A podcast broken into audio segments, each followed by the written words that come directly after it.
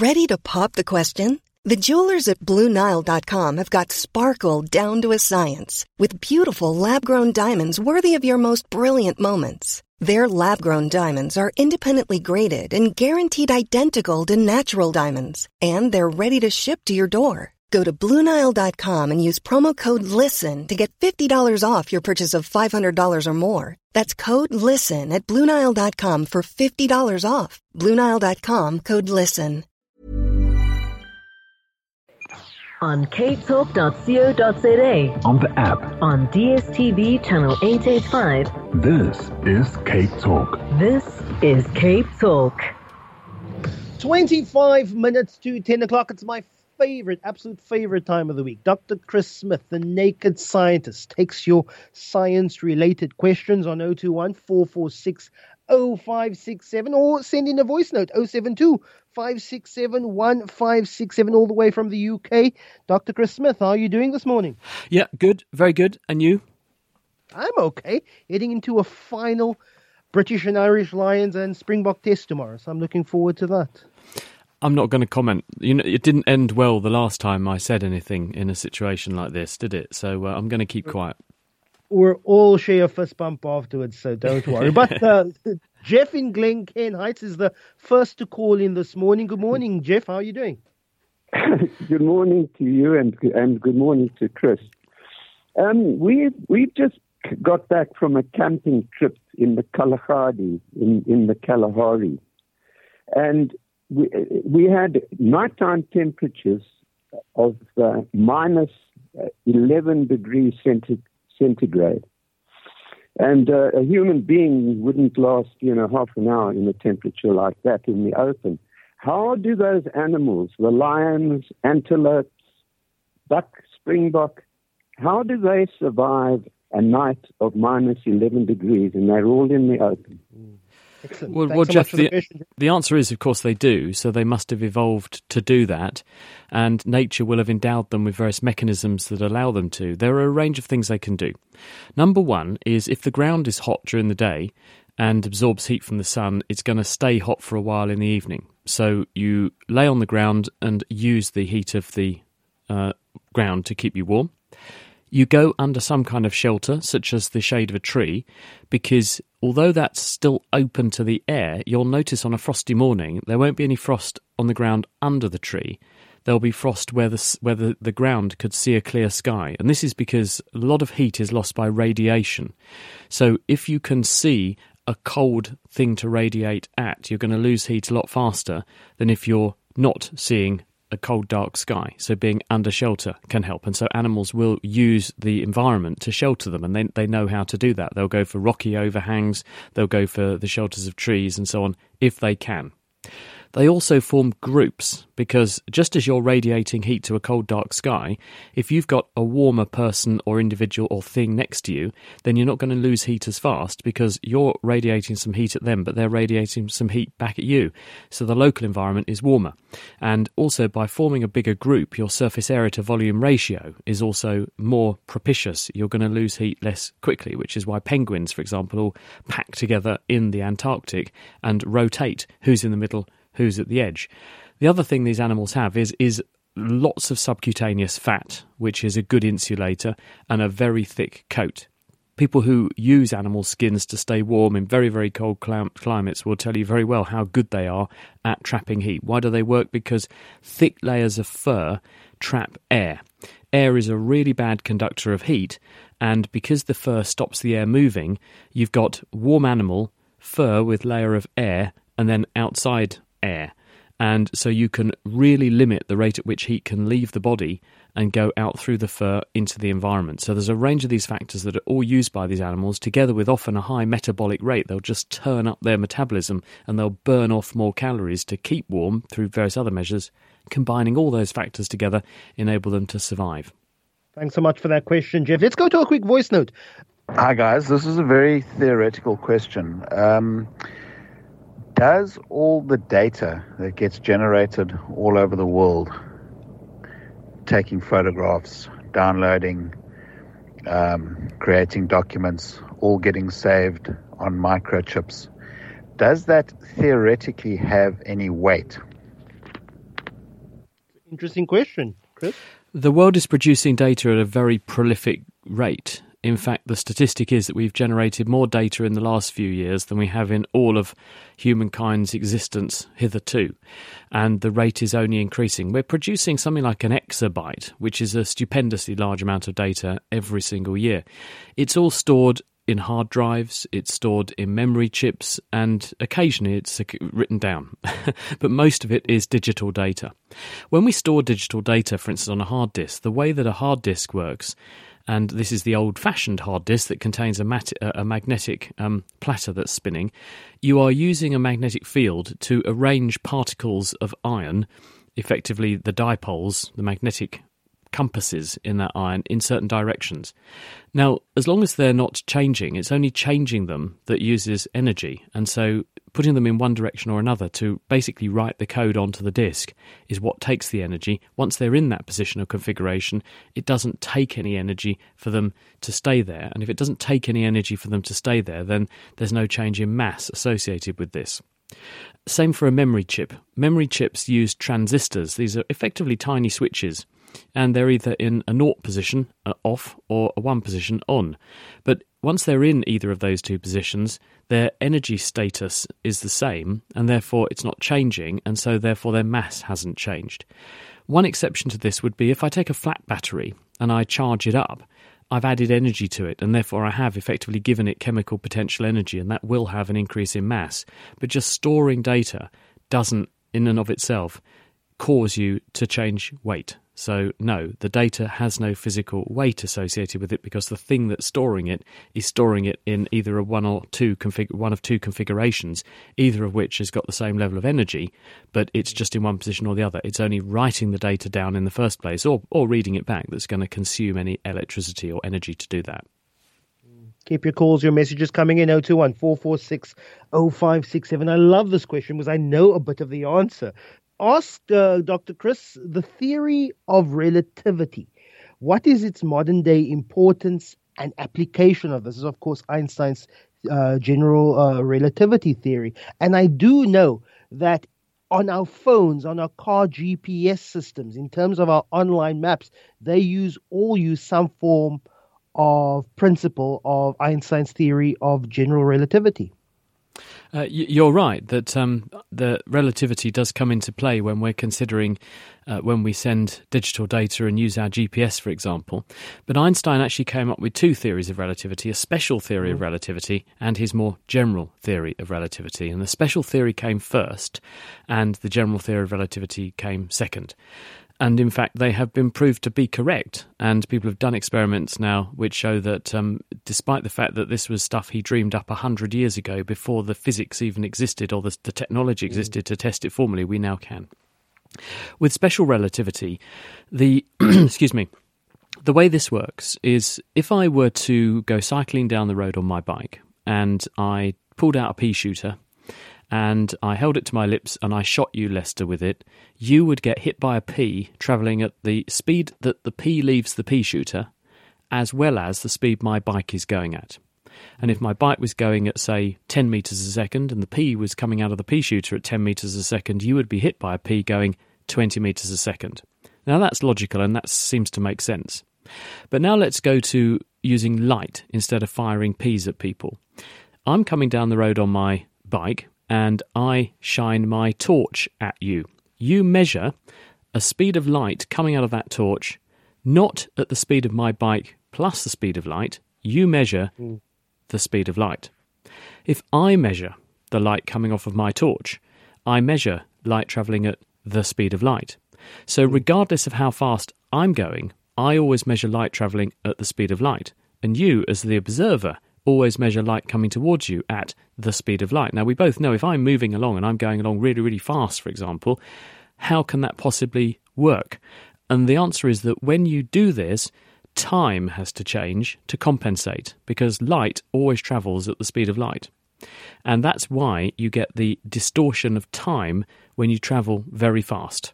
So if I were to move at incredibly high speed close to the speed of light, then I would measure time ticking at the same rate it normally does for me. You would measure time ticking at the same rate it does for you. But if I went off into space at the speed of light, went round the galaxy for a bit and came back, time would have passed a lot faster for you than it would have done for me. So I'd come back after, say, a year in space, and a lot more time would have passed for you. Weird, isn't it? And then you can take it a step further and you can say, right, okay, uh, the the general theory of relativity, and this is where the smartphones and GPS comes into play. This is uh, uh, uh, also quite mind-boggling, but one of the insights that Einstein had was that when we think about the universe and space, that the universe is not uh, separating space and time. It's a concept called space-time, and it's susceptible to the influence of gravity. So if you put a very big object in space, the reason that things are attracted to each other is because one massive object has a lot of mass, distorts mm. space time in such a way that the other object is attracted to it as well. And mm. as a result, it bends space time. And if you bend space time, you can distort the rate at which time ticks around big objects. And so it is a fact, it's a physical fact that your feet, being closer to the centre of the earth, are feeling more gravity than your head, and therefore time is ticking at a different rate in your feet than it is in your head. And hmm. so, if you're close to a big object or you're in a very in a big gravitational influence, you will feel a time difference. Where this all comes into play is a satellite going around the Earth is traveling really fast, so it is experiencing some special relativistic effects, which are going to distort time. It's also feeling a different gravity field because it's further away from the Earth than you are down on the Earth's surface. So time is ticking at a slightly different rate for the satellite than it is for you. And we have to compensate for that when we receive the signals that come from GPS satellites down onto the Earth's surface. Otherwise, the GPS is wrong. A question Olympics related, and I'm looking at my television screen now Olympic speed walking. And the question is um, if athletes run clockwise instead of anti clockwise, will they struggle because their minds and bodies are used to running clockwise? And firstly, answer that question why do athletes run anti-clockwise. Or is it clock? No athletes run anti-clockwise. Yeah they go anti-clockwise. Around the track. It, it's by convention and i i think because we train to to do things in a certain way then certainly the psychology of running in a certain direction and how you plan your attack on a race is certainly going to be something that would be thwarted if you tried to run in the opposite direction although a very good athlete who's highly trained, that's likely to be lost in the noise, to be honest. There are many other factors that I think are, are much uh, bigger in terms of um, human performance. But that's not true of some animals, and horses do run races better in one direction than another. Mm. And uh, this is because they tend to have a bias for one side or the other. And depending upon which way you make them run, they, they will perform better one way than the other. We also tend to have a dominant leg. And therefore, some people will find that they put their best foot forward in one direction compared to the other. So all these factors come into play. And certain, uh, you know, the phrase horses for courses springs from, to mind. There will be certain events and certain things that suit certain people better. Is this then just all part of the, the, the, right-handed bias of, of, of the majority of people on Earth? That because most of us are, are right-handed, that we would then attack or use our, our limbs strategically that go essentially anti-clockwise or from right to left? Well, it doesn't always work like that because if you think about a sportsman or sportswoman, mm. most sportsmen and women will play other right-handers. And mm. when a lefty walks onto the court, suddenly you're actually dealing with something that you're unfamiliar with if you're right handed. But for the left hander, you're very familiar with playing right handers, so it can really catch people out. And the other thing, you see this, this has been an issue since, you know, the early days when people were building castles and they built spiral staircases in castles. They made the spiral staircases spiral in a certain direction because if you make them spiral in that direction, if you're defending the tower and someone's trying to come up and attack you, they're most likely to be right handed, so their sword would be in their right hand. So if you make the spiral staircase spiral anti clockwise, they would have the advantage because if they came up the stairs, they could stab you round the corner. But if you make it spiral the other way, you're going to have your right hand on the outside, so you can stab them with the pillar in the middle holding you, but they have to put their sword up against the wall to try and get at you. So you can use right hand, left hand bias very much to your advantage, as our medieval ancestors knew, and that's why they built their castles the way they did. Question here from Caroline in Glencairn. Ask the naked scientist if the hole in the ozone layer over the southern hemisphere is decreasing or increasing, and why is it specifically over the southern hemisphere? The answer is that it, it has got a bit better in the sense that it has stopped getting bigger. But the hole is not a static thing. It bounces about, getting a bit smaller and a bit bigger, and it does that seasonally. And the reason this happens is because in previous years and up until the Montreal Treaty of 1986, when chlorofluorocarbons were recognised as the cause of the ozone hole, those are chemicals that were used in air conditioning units, fridges, in asthma inhalers, in aerosols as propellants.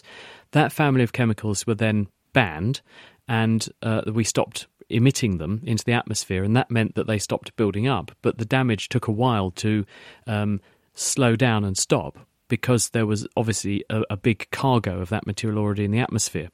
But what happens, and specifically happens in the Southern Ocean over Antarctica, is that because that continent is completely surrounded by ocean, you get something called the circumpolar vortex. The air over Antarctica goes around in an enormous circuit, owing to the fact that the ocean currents go round in an enormous circuit and drive climate in a vortex there. And that whirlpool in the air has the effect of concentrating various atmospheric chemicals over Antarctica. So they build up there, and they tend to build up there over winter when it is dark. And once the sun comes up in the summer in Antarctica again, then all those chemicals are stuck there waiting in the atmosphere, and chlorofluorocarbons react in the presence of ultraviolet light to form highly reactive species called radicals, and those radicals pounce on ozone and pull it to pieces. And this has the effect of making a thinning of the ozone layer at 5 to 15 to 30 kilometres up. And that has the effect of, of making the so called hole in the ozone layer.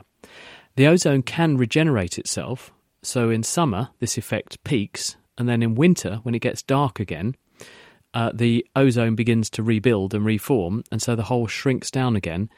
And the good news is that because it's stopped getting any bigger, then it can regenerate a bit more each winter, but it hasn't gone away. And the problem is still there, and it overlaps the southern parts of Australia and, and of course, bits of South Africa potentially.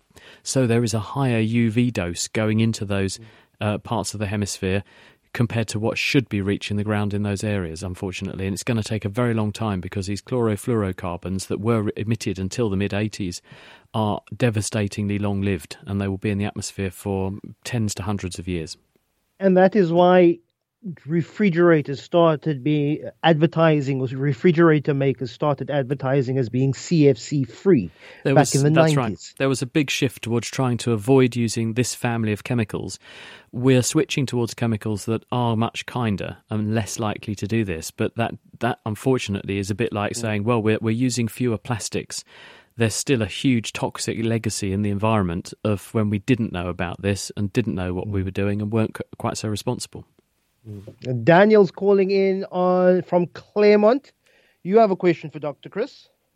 I wanted to go back to the question of left-handed, right-handed people. I've, I've heard because historically left-handed people were more likely to die than right-handed people because of um, you know if they have to defend themselves with a weapon, the critical organs being um, more exposed than, than right-handed people. Mm. Is that true? Um, there's there's a claim that uh, people who were uh, right-handed could have actually defended their organs better in one direction than another. But I'm not sure that, that there's very strong evidence. If it was that deleterious, in other words, if you were that exposed and that susceptible through being left handed to the exigencies of, of life, other people, and the environment, then genetically we would have screened out anything that was that disadvantageous. So if there is an effect there, it's a very subtle or a very, a very low key one, I would say. Let's go to uh, the WhatsApp line. Asked about running clockwise, anti-clockwise. Oh, I, I like these questions. It said, it is said that matter cannot be created. So if I plant a seed that bears a fruit, a flower or, or a veggie, didn't I create matter, or is the produced veggie not matter? Well, it, it, depends on your definition of matter. I think there's there's a number of things being uh, kind of brought into play here.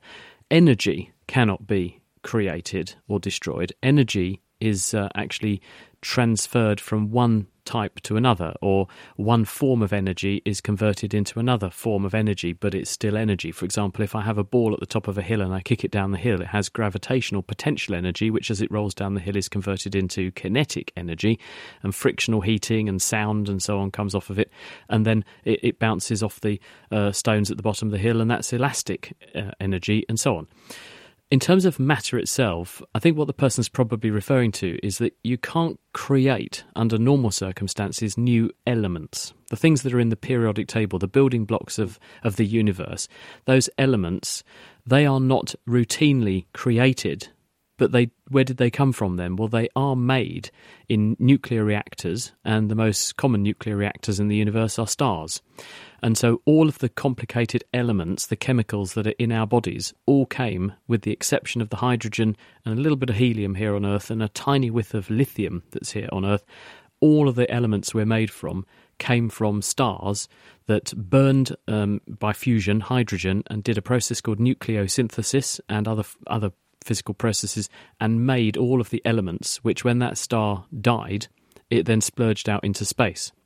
But mm. because we don't live on a star, here on Earth, that's not happening. It, we're not making new elements, with the exception of radio, radioactive decay. When a radioactive element breaks down, it can split apart and make daughter radionuclides, which are smaller particles or smaller elements which uh, came from a bigger one. So you split a big one and you make two daughter uh, new elements. That can happen. So that that is going on, but it's in a more limited way. But you can use those elements and rearrange them to make chemical compounds where you let's take hydrogen and oxygen. If I burn one in the presence of the other, mm. I can make hydrogen H2 sorry, dihydrogen monoxide, otherwise known as water, water, H2O.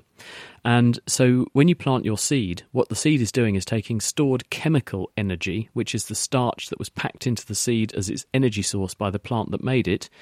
That germinates it uses enzymes to release the chemical energy from the starch, which is then used to produce leaves. The leaves are solar panels. They start gathering energy from the sun, and that energy from the sun does photosynthesis, which pulls in carbon dioxide from the atmosphere. Water comes up from the soil in the roots, shoves the two together. What do you get? Sugar. And once you've got sugar, you can build sugars into bigger building blocks, which is the cellulose that makes the stems and the branches of your plant.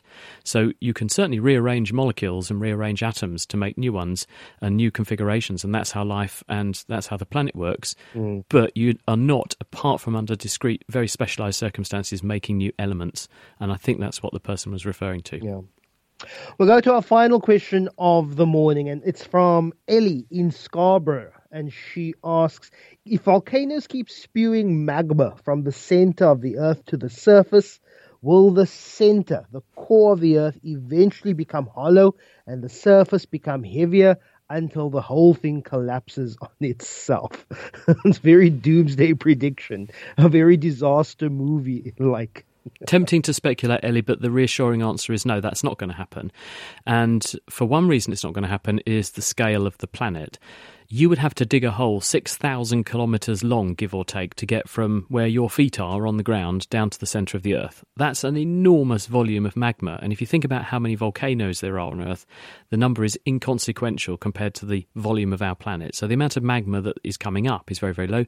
But it's also not just a one way street, because although there's stuff coming out in other parts of the Earth's surface, there will be material being consumed and subducted. So, for instance, sea floor will be being consumed at the margin where it meets a new continental piece of crust, and the sea floor will be hmm. forced down underneath the continental crust, and the sea floor will, will turn back into magma because it will effectively melt underneath the ground under the high temperature and pressure that's there. So, it's a continuous cycle, and the only thing that really the, the Earth is losing is a bit of heat all the time, and it's heat that's driving the process. Dr. Chris Smith, thank you so much for joining us. It's we'll a pleasure. Be back with you next week. If people want to catch you online or any of your websites or other platforms, how do they do so? We get plenty of questions here on our show. Uh, why don't we podcast this? Well, Chris has his own website. We yeah, you, well, you, we do can podcast this, and you can get that if you go to nakedscientist.com slash ask. We publish this as Ask the Naked Scientist every week. So if you tune in on there, you, you can grab this program as a podcast, and you can also get in touch to, to us on Twitter. It's at Naked Scientist, or email me, chris at the nakedscientist.com. We're, we're very happy to pick up your questions, and we'll help you if you can. And he joins us again next week. Enjoy your weekend, Chris. And you. Thanks, coming Lester. Bye bye. Thinking about your next career move in research and development? Then it's time to make your move to the UK. The nation that's investing 20 billion pounds in R&D over the next 2 years. The nation that's home to 4 of the world's top research universities. The nation where great talent comes together. Visit gov.uk forward slash great talent to see how you can work, live, and move to the UK.